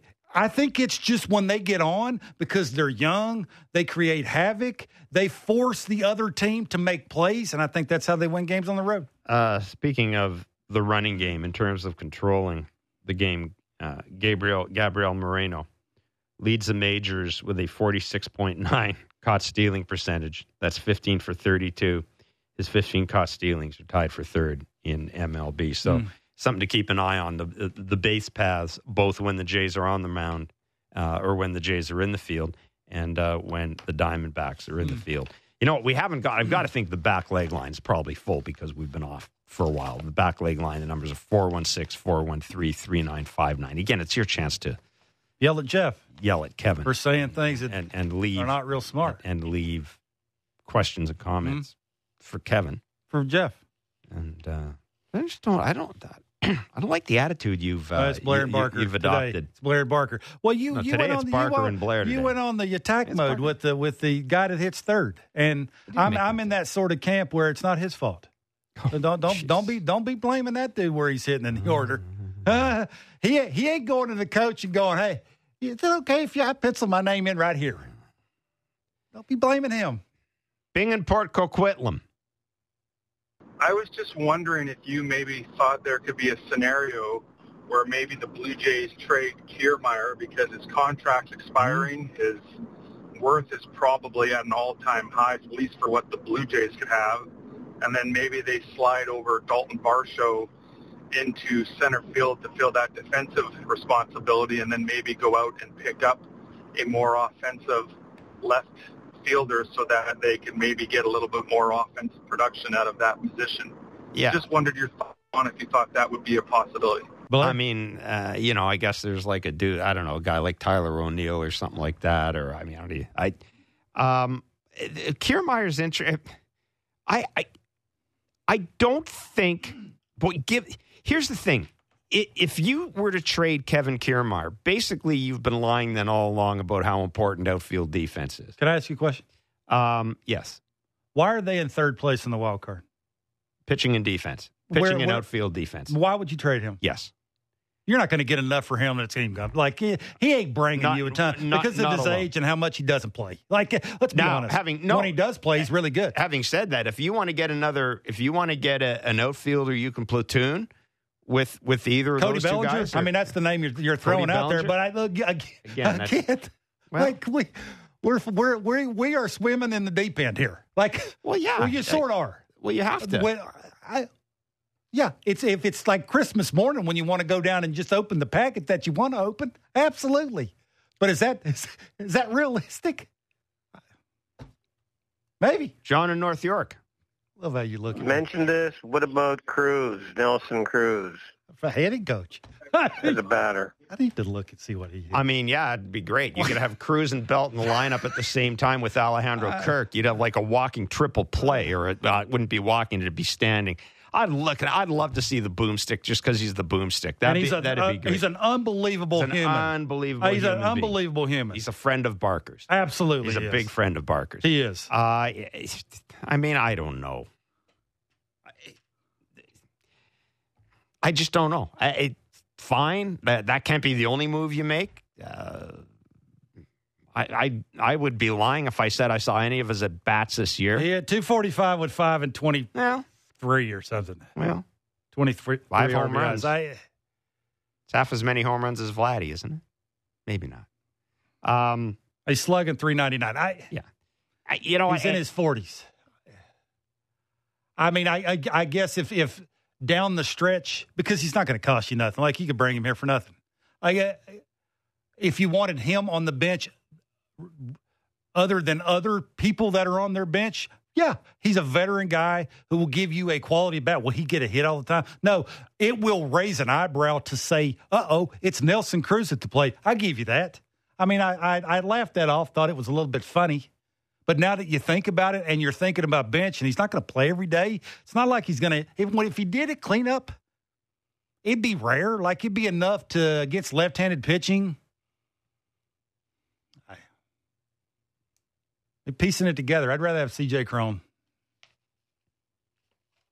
That's me. I love the boomstick. He's a great dude. And boy, if you're into that clubhouse thing, and you're into that, you know, the the little at the end of the dugout, and he bringing everybody together, and and you know, maybe go he'll bring do the it home this run way, jacket go do back. it that maybe way. He'll bring the home run jacket I back. think that that is that is. what if Vladdy will have his home run derby jacket? How about it? how about if Vladdy just has his own jacket? Why, is that, why wouldn't it be okay if Vladdy? Obviously, you go. There Vladdy wants go. the jacket. You know what? He That's- wore the jacket. Why not free the walking jacket? it off on the home run derby. Free the jacket. Like Free the jacket. Absolutely free the jacket. Vladdy needs to hit about twenty five homers the second half, and tell people what they can do about that not having the jacket. That's what he needs to do. Uh, You Jeff, want the jacket? Wear the jacket. Jeff Passan is a national base, national Na- nation, national. He's a national. Boy, Ah. boy, you just Jeff Passan you- is a you think national you'd be well rested. If, if you would be quiet, I think- you're, you're just. You, Boy, you've been wrong a lot. It's that's Well, odd. It's, been- it's it's not normal for I, I mean, to. I expected you to come out back really and bad be, trades I expected and- you to come. I'm not Whew. throwing out any. I've not thrown out Yeah, one trade. bad. I have not thrown out one trade. Well, it started with I Matt Chapman and out. In the same sentence. Like, I yeah, have n- that's, you've been watching Matt Chapman at third. I Like, no offense. said He's specifically. hitting fifth for the Blue Jays. I said specifically that it would be nonsense to throw that out. And you have misconstrued my words. That's not the way I heard it. That's, that's that is not. I did Yeah, not to our, suggest to our boss before this show. You were putting pen to Dude, paper, stuff that I and it started with Chapman and and you know that Tiedemann and Orelvis Martinez. you know that Barker Barker. You know the stuff. Throw in Whit Barker. We want to talk about the stuff that's said before the show on air, you want to? You really want to go down that Well, road? you can't. We'd be you fired. Really want to go? We'd be fired. You really want to go down the road of stuff that was said before we're on the show? Huh? What did it have anything to do with trades? Anyhow, Jeff Passan is uh, Hmm. ESPN's national baseball reporter. Um, he's become a TV star. He's all over the place. Yeah, must be nice. He's here next. TV. Blair and Barker on Sportsnet 590 The Fan, Sportsnet 360, and wherever you get your favorite podcast.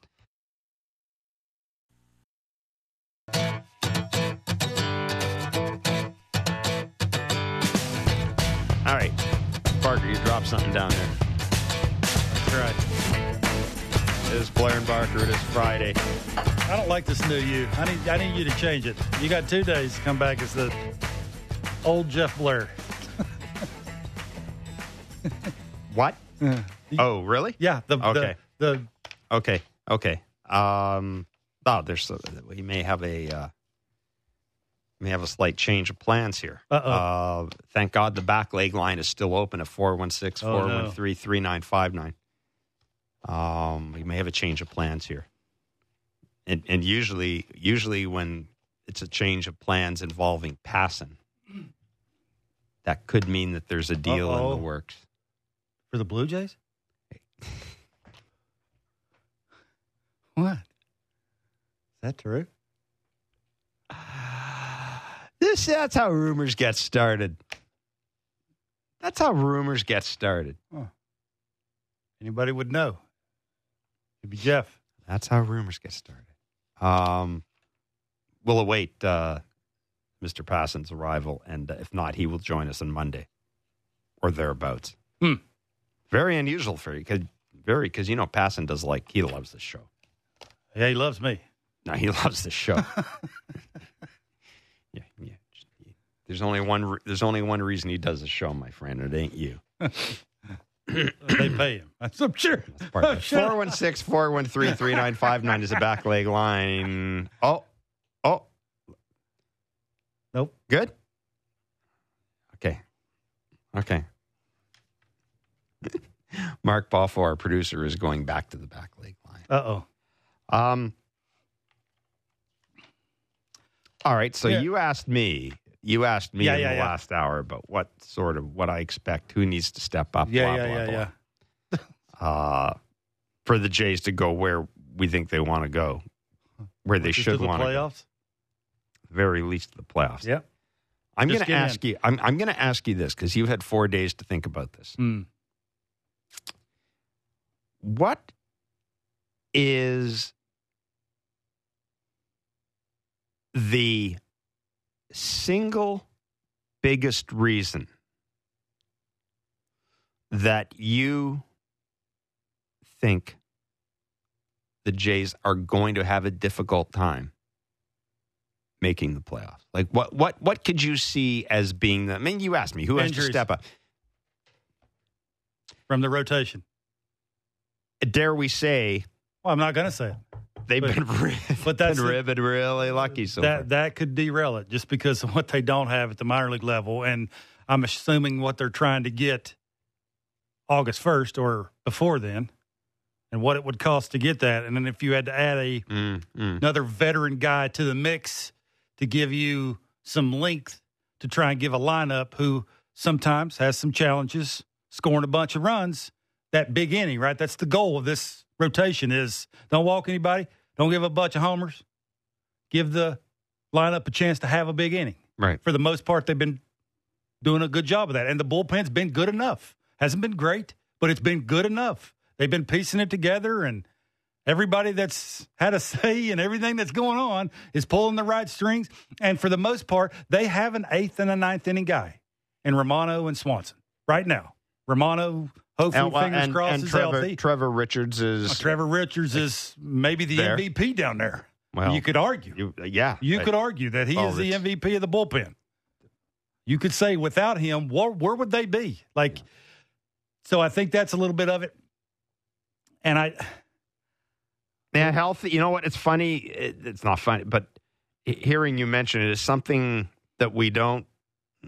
It, it's. I guess we don't talk about it a lot because it, it's unsaid, right? Obviously, if somebody gets hurt, it's it's uh, uh, you know, I mean, if there's an injury to the rotation, Yeah. it, it it it's not good. But it also, this is the thing that I keep, I I kind of keep looking back at is that this team has been really healthy through has. the first half. they've been lucky. A lot They've of that's been luck. really, really, really Sure. healthy. Yeah. Part of that, and and you know, yeah, it's like anything else with good health. Part of it's luck. The same thing, bad health. Part of it's bad luck. But um, you almost figure that at some point, Yeah, happens. I, I I do think too their offense, just for me right now, consistently is not good enough.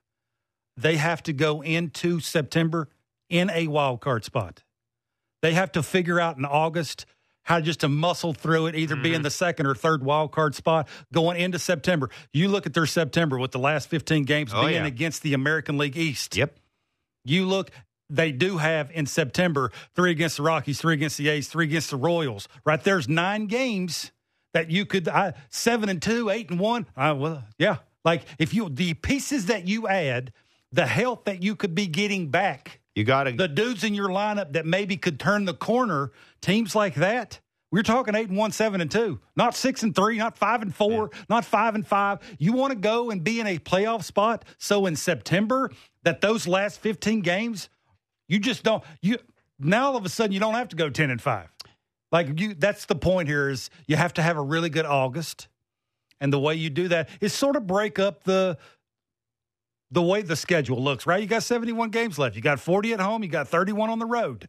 They play better on the road than they do at home. At least they hit better on the road better than they do at home. So you could argue if you start scoring some more runs, hitting some more home runs at home, that would help you win more home games. So, you know, obviously it's individual. This hitting thing's individual. If guys can figure out right, every individual has a kryptonite.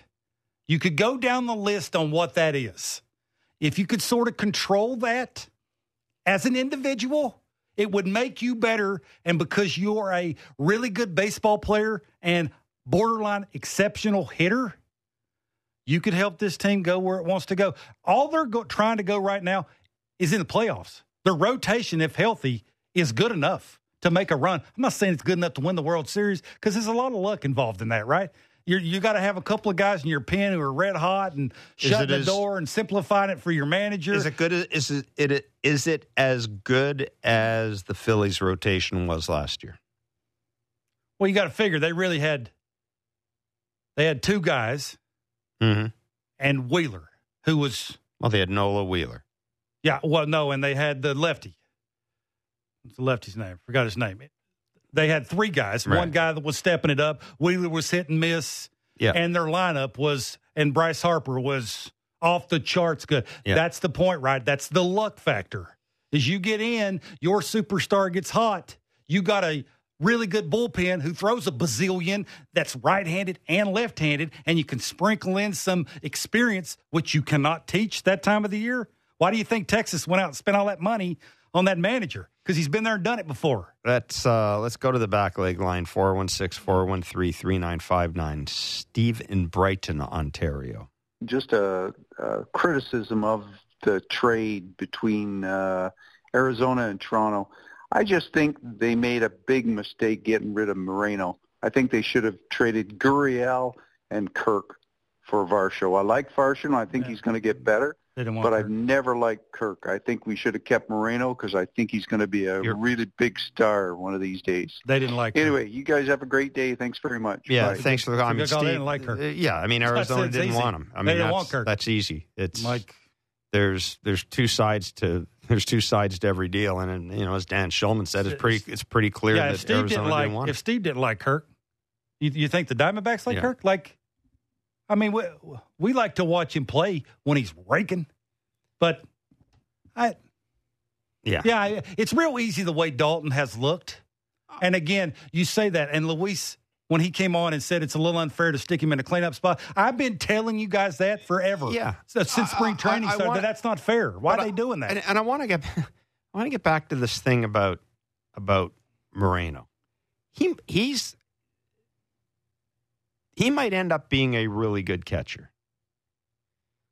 He was not going to get the opportunity with the Blue Jays that he's getting with Arizona. I mean, I can't stress that enough.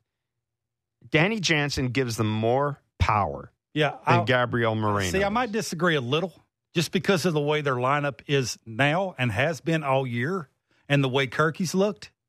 They would have invented something to get Kirky somewhere else, whether that's the minor leagues, the IL, to bring up Moreno for offensive purposes. Athleticism, what's he going to give you? Off, getting on base, six ninety OPS. Yeah, he's hit. What's Kirky? Any better?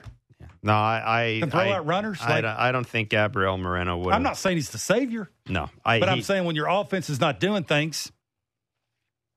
I mean, eh, eh, let's be honest. The way your lineup looked at the end of the season the last two games of the season and how easy they were to pitch to, everybody in their right mind would have made that trade. They would have because yeah. he's left-handed. He plays really good defense. He's young. He's left-handed. He's controllable, and, and, he can hit homers. And you don't have a lot of you don't have anybody in the organization who's going to come up and not, do that. It's not his fault that they stuck him in the cleanup Paul, spot. Paul in Ontario. Yeah, my question is really uh, about the recent draft, uh, the MLB draft. I just wondered if um, if either of you had a comment about the um, the picks, uh, especially their their first pick. Um, and uh, I know a lot of people have gotten excited about it. Uh, I guess the other question would be, how long do you think it it, it will take for um, a kid like that to uh, to to come through um, the uh, different levels? Uh, he seems to be talented, but I mean, it seems to me that it's probably at least five to seven years before Oh. We'd ever see that kid uh, playing in the major leagues. Uh, yeah, Thank you. I, I I think they would have said that when I played that it might have taken five to seven years. There's a process, and you got to go dominate every single league. Leagues are smaller now. You rush. You know, it's not. They're not kids anymore. Like Yeah, they, they, the- they show up and they're grown ups. The draft- trying to refine what they do well and work on what they don't do well. Yeah, the draft pick was a cool story because the the, the whole Southeast Asian community in Toronto and and and and um, uh, in general, and and and, and the the Indian community in Toronto. Uh, I, I mean, yeah, there was a there's obviously there's obviously that tie in. Uh, I, I'm with Kevin, and, and I will say this. You know, we've talked about how this organization doesn't have a lot of depth. They are also going to be without probably without one of Bo and Vladdy in a couple of years, Mhm. maybe without both of them. There is going to be room in this organization for somebody who comes up through the organization fast because even with a big payroll, you've got to have. I, I can't stress this enough. You got to have dudes who are coming through for you on the cheap. Yep. You can't have everybody in your roster making $15 million. There's got to be some young guy that comes up and does something that's making less than $2 million or, or, or, or something around that. But I got to tell you the God's honest truth. When it comes to high school kids being drafted, I have no idea. Like, I, I, I, I, I just don't. I don't have any idea when we'll see this kid. I would be lying if I said I did any research on him Mm-hmm. for a variety of reasons. You know, when I looked at the draft this year, you know, I was like a lot of people. I was focused on those top three picks, Sure, absolutely. and you know, it, it it's. But beyond that, I mean, we're just who knows. You know, you're gambling on 19. What is this kid? Is 17, 18, 19? You- who the hell knows? I mean, look back when you were 18 or 19. Do you have any idea what you're going to be doing? Absolutely not. Hmm. I mean, you did because you were you were a ball player. But I mean, take a look at the 18 and 19 year olds you know, or you knew. What are they like in three years? What are they like in four years? This is why it, it's great that everybody gets worked up about the draft. Um, I'm glad that they've finally sort of tried to gussy it up a bit and and and and and and give it a um uh, you know give it a give it some sort of cachet but at the end of the day I, i'm about winning at the major league level you know i'm about winning at the major league level um and and that's I think the why process the process now is is a lot different than it used to be when I was up when I, when I was coming through the minor league system and what you had to do to move to another level. Right, I, I was hitting 25 homers and that wasn't good enough. I, I hit 25 one year in Double A and went back to Double A. Like that's it was different. Like you, just the way they evaluate you, how much money they spend on you. Like there's a lot of things that go into you know, you being a big leaguer, big leaguer as soon as you can be a big leaguer. And I do think it comes down to price, right? It's and then the reason too is why they do the the the younger kids, so they can basically mold an athlete into what they want him to be. That's basically what it is. You, you want him to play this position? We can work on him long enough to he'll be that, getting jumps and doing whatever we want him to do, arm strength and all those things. And you want to turn him into a, a, a power hitter, an average guy. Like there's room for growth there. So yeah, you can. I think the the future is sort of bright when it comes to the the who you draft, who are that young. But I'm with you. It's impossible. Two years from now, uh, you have any idea what that kid could be? No, his uh, Arjun Nimmala's pre-draft ranking uh, was, uh, according to Baseball America, was 17th. Um, this is a pre-draft ranking. MLB Pipeline's ranking had him uh, 11th in the class. He's 17 years old, uh, high school uh, shortstop, and uh, yeah, uh, pre-draft reports projected him as a as a long-term shortstop. I mean, the the, the thing I find and, and Fangraphs did a terrific article on this. Actually, the uh, a lot of teams picked. There were a lot of shortstops that went, and that suggests to me that a lot of teams were sort of buying into the um, buying into the uh, athlete. Right, you're buying into the athlete. Like, you think back to the Chicago Cubs and they went to the World Series. They brought in a bunch of shortstops. Like part of the process of putting that that Cubs lineup together was they brought in a bunch of uh, a bunch of shortstops and and moved them around. I mean, th- that's the one thing generally. I think Kevin, it's safe to say that the shortstop's probably your best. In a lot of teams, is the best athlete uh, on the. Uh, Bo's on- the best the athlete field. on the Blue Jays team. Pretty damn close. Athlete. Athlete, yeah, yeah, I think he is. Uh, and those guys uh, Mm. move around. It is, um, and and I just want to uh, do this for accuracy's sake. Uh, Nimmala is the uh, second. I think Kumar Rocker all it was it was drafted earlier, but again, uh, his family is uh, is from India, and uh, it is you know look. Let's face it. There's such a large in, in, Indian community in the city. If if if he comes through, um, you know, I, I the marketing potential Absolutely. is is tremendous, and um, and that's that's it's it's not a bad thing. It's never a bad thing when your team reflects the community. Um, we have what was the uh, last guy? Norm. No name in Nova Scotia. Mm. Hey guys, uh, just kind of a beginner baseball question. Why is it that the first baseman needs to know what pitches are being called, or even why do the infielders want to know what's being called, and how does that all kind of tie in with the strategy, or even with the the new PitchCom and how sometimes the infielders also have that on? Thanks. Yeah, that's a good question. I, I, th- I, I think a lot of that's to each his own. You know, you want to get the best first move you can get It's to get to the baseball. It'd be That- particularly important for middle infielders, wouldn't it? Uh, yeah, first baseman right, lefties up. You want to know if a guy, you know, you throw him a breaking ball, should you be protecting the line a bit, a little bit more? It's that you know you're you're sort of leaning towards the line on a ball that you may think he he'll get a little out and around. He'll hit that ball first move. It's important. My momentum's already headed that way because I know it's coming. It's a big deal, right? It'll help you. It's sort of like banging that trash can in Houston. You know what's a coming. You get that foot down a little sooner. Get the barrel out in front. It helps you a little bit. So. Yeah, I think it's again. I, I'm sure not everybody wants that, but if, if you can, if you can wear it, why not? Hey, we haven't had a chance to to uh, talk about this. It's a good question. What was your reaction Sean Casey getting hired as the Yankees I? I loved it. Actually, I called him about 15 minutes after I heard that our producer he called and said that Sean Casey was the new hitting coach for the Did you ask him for a job? New York Yankees. Absolutely not. Not. I look. I think if anybody could help this late in the season Mm. to a bunch of older guys Mhm.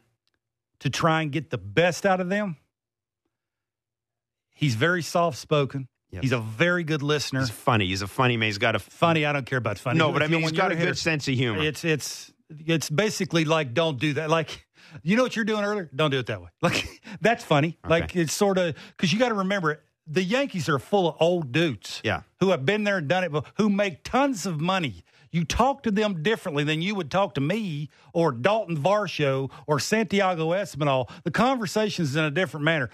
To have him, and actually, whenever he speaks to an older guy, they can go, huh, he hit 300. You know why the 300's a big deal? It's the slowest dude on earth.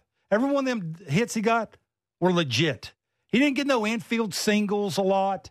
A turtle runs faster backwards than he does that brings some clout. I've said this to you with the Blue Jays hitting coach. Nothing against Guillermo Martinez. But when it hits the fan and your best player has not been your best hitter for um, over a month at a time, whatever you're saying, you ain't saying it the right way. And that's where that been there, done it before.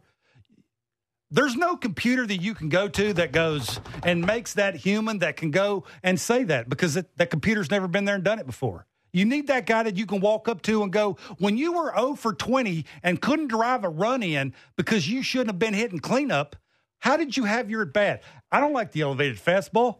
What did you do? You were left handed just like I was. How did you go about that? How should I go about it? Can I do something in my lower half? Can I stand taller? Can I put my hands higher? Would that help? Help me. And whenever he speaks, you're going to listen because he's actually done it before. That's the first thing. I was on the phone and he cried. He was he was happy, like he was a happy cry.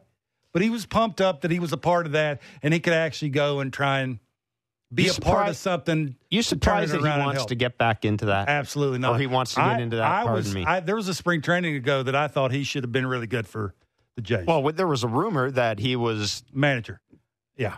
that he I- was that he was going to have have a shot here. I mean, at one point, uh, at one point, did he was he not a guest instructor in, in spring training with the Jays or something like that? Because there is obviously that pre existing relationship Yeah, with yeah, Mark yeah. and Ross. But yeah, I'm with you. I mean, there was a lot of scuttlebutt that he was going to end up as as As part of this part of this coaching staff. And I, Absolutely. I, I don't know if maybe.